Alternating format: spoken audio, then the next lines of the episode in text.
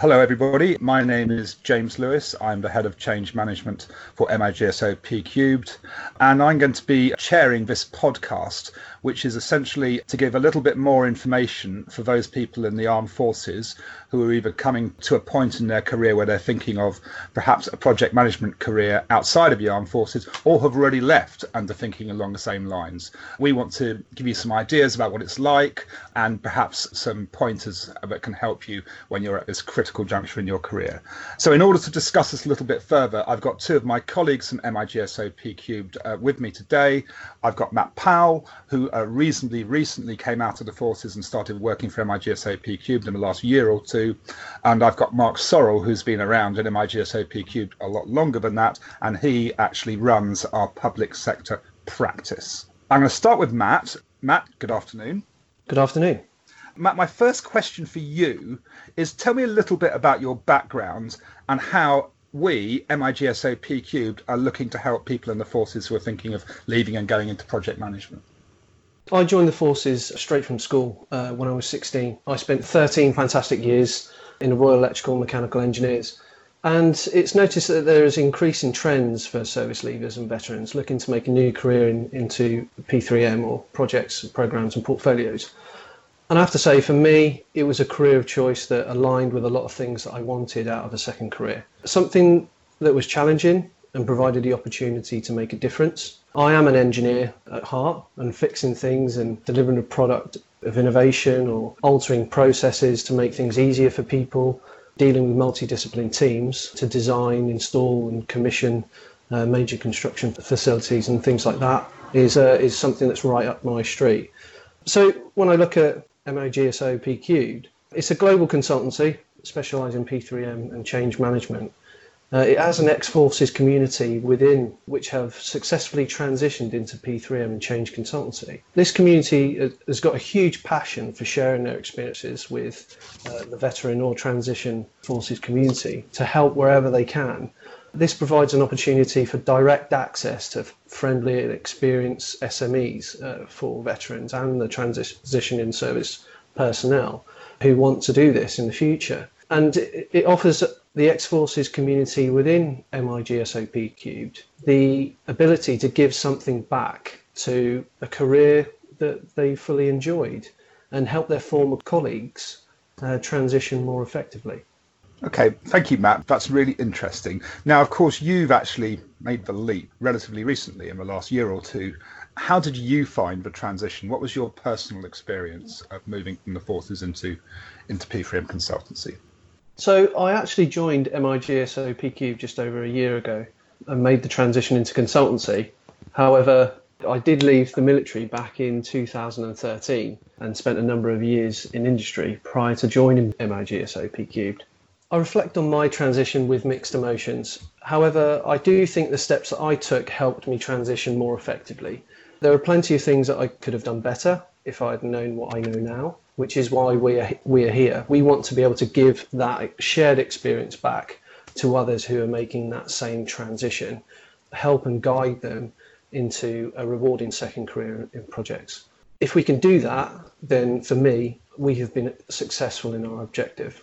So my transition was a 12 month process. I believe this has now changed to a 24 month process uh, for those that are coming to the end of their career. Initially, I found my transition extremely daunting. You know, as I say, I joined straight from school. I had excelled in my military career. I'd never written a CV apart from a careers day in school. And it was a completely new challenge for me. I had a mortgage to think about. I had a family to support. So my appetite for risk to change to something completely new was uh, significantly reduced my solid income for the past 13 years was going to come to an end, which added a sense of pressure and realism to that situation. And the civilian world is full of opportunities and a list of positions that could go on forever. So I had to narrow my field of view. The forces have a huge amount of resources available to them as well, which only clouds the issue. But it is there to help people in readying themselves for a new career. The big question being, what should my new career be? And what are the right courses to invest in for me. Uh, and that's something that the ex forces community within the company completely resonate with.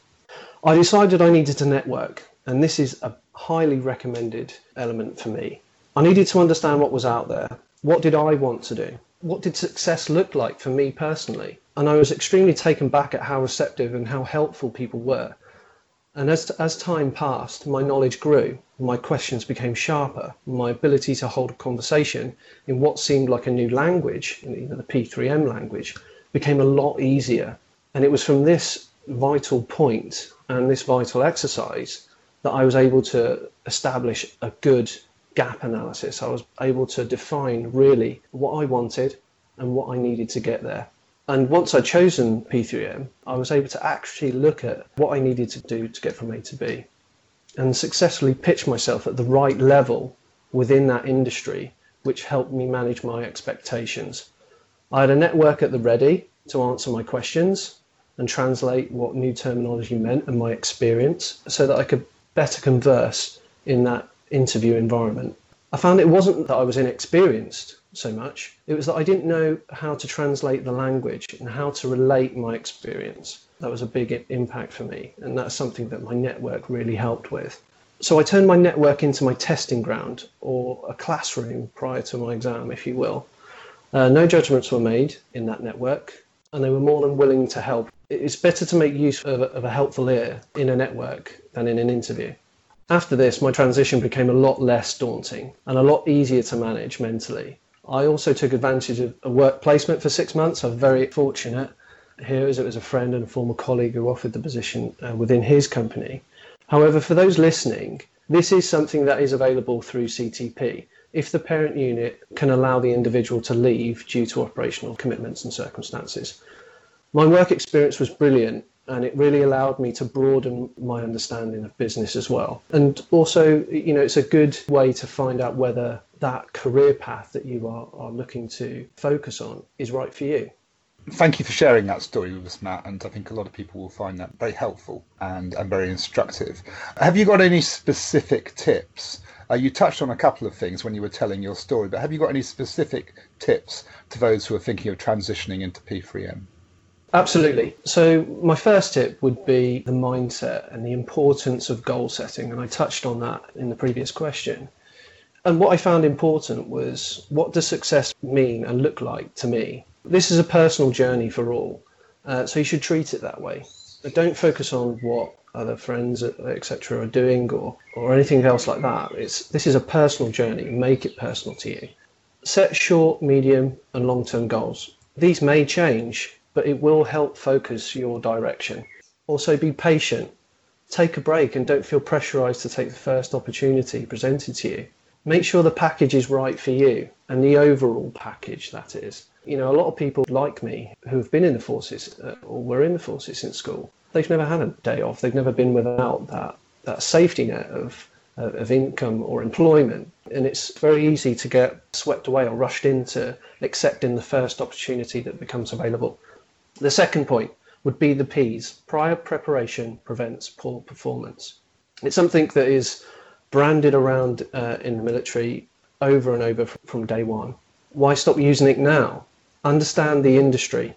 Things like Glassdoor, networking, professional bodies, all great resources used by everybody to understand the industry, understand what that is. Know your audience and your subject matter. Your interviewer may not be ex military, but know how to bridge the gap. I draw onto that terminology point of view. Go back to the terminology, make sure your experience you can clearly relate into the new civilianized terminology. Be confident, but know your competition and know your self worth. Manage your expectations about where you fit in, your unique selling point. Also, research the opportunity. How does it meet your objectives? My second tip would be networking. LinkedIn connect, ask your network questions, research, use it as your testing ground. Go out there, ask people. They're really helpful. Go to events, go to professional body events. Uh, this is a fantastic way to grow.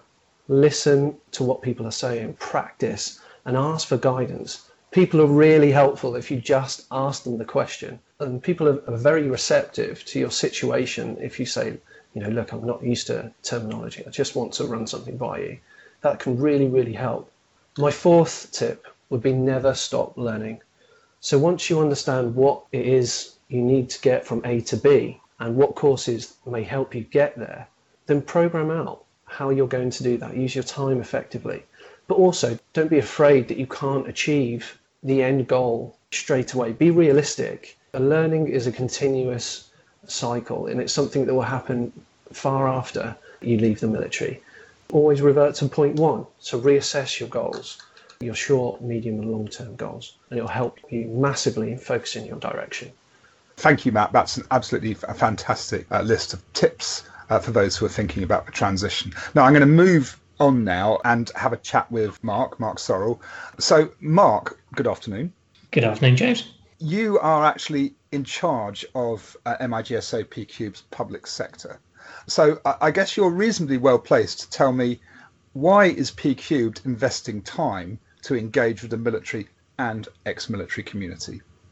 Sure, James. There's a number of different angles to this. So we thought about, about investing some time and, and kind of the objectives we would want to, to achieve in this. And we recognise that the MOD has been one of our largest clients in the UK, and we're keen to continue supporting the MOD in its delivery of project and programme management challenges in the future. But we shouldn't be just seen to be a, a supplier. We want to support with reach back and be seen to be offering our services to their workforce as their workforce transition. So uh, that relationship with our client, the MOD, is important.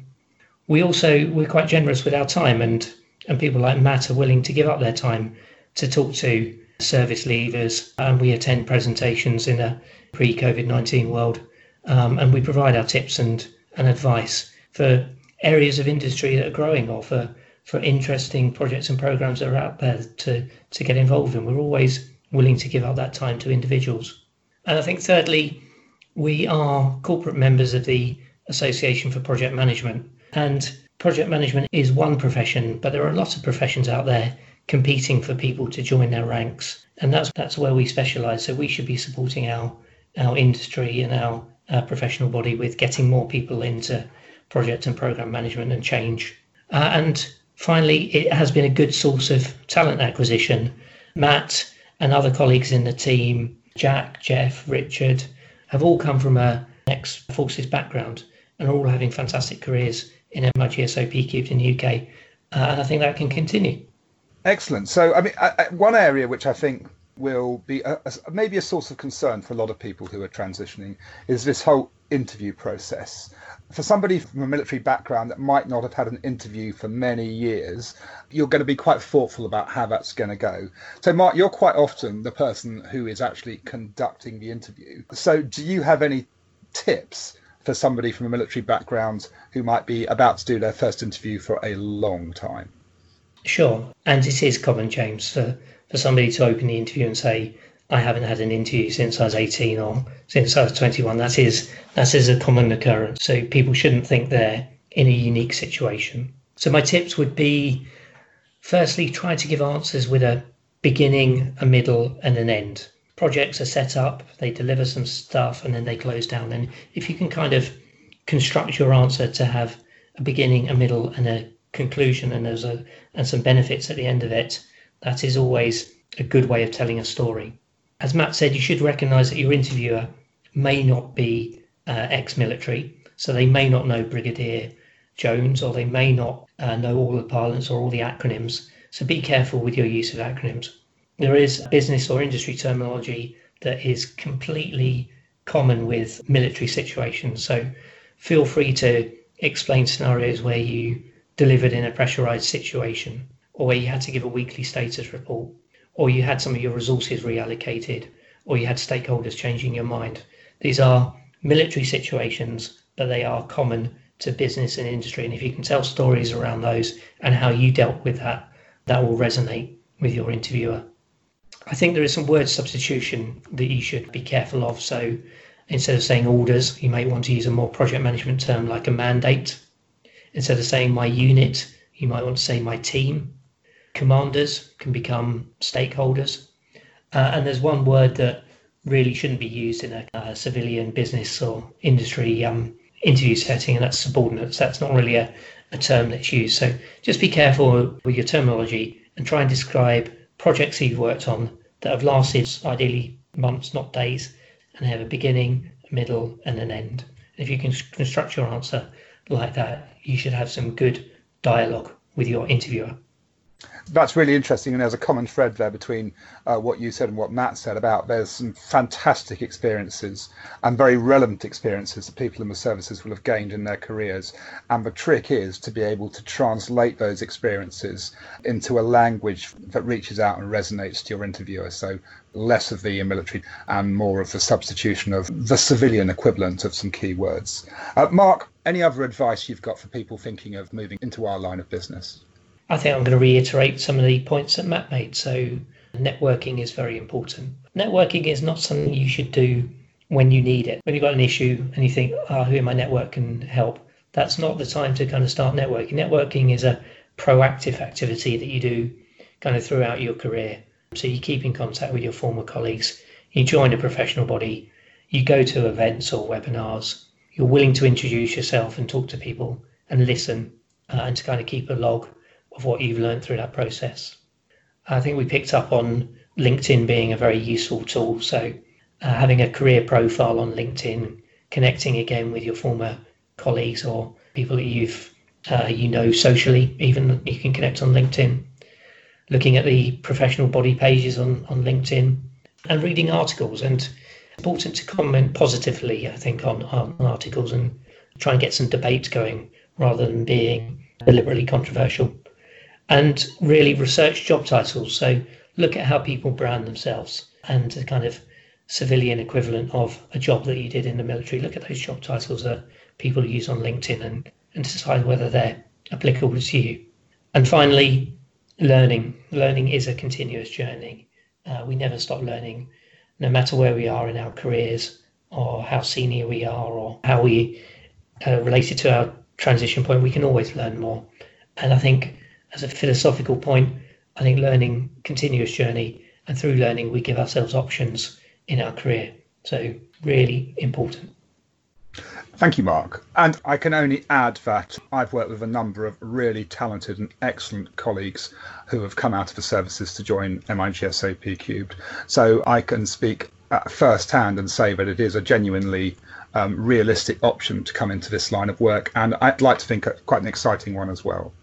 For those of you who um, are listening and we've piqued your interest and want to know a little bit more, then I know that both Mark and Matt would be very happy if you were to email them asking for a little bit more information. So that's mark.sorrell, S O R R E L L, at pcubed.com and matthew.powell, P O W E L L at pcubed.com. You can also go back onto our website, the MIGSO Cubed website, if you want. Um, there's a, an infographic there specifically set up to help people who are thinking of transitioning from the services. It's got a QR code on it, so if you uh, use that, that can give you access to a bunch more information. Thank you Mark, thank you, Matt, for your excellent advice and contribution this afternoon. And to those of you who are listening to this podcast, we look forward to hearing from as many of you as possible. And to all of you, good luck. Thank you. Thank you. Thank you.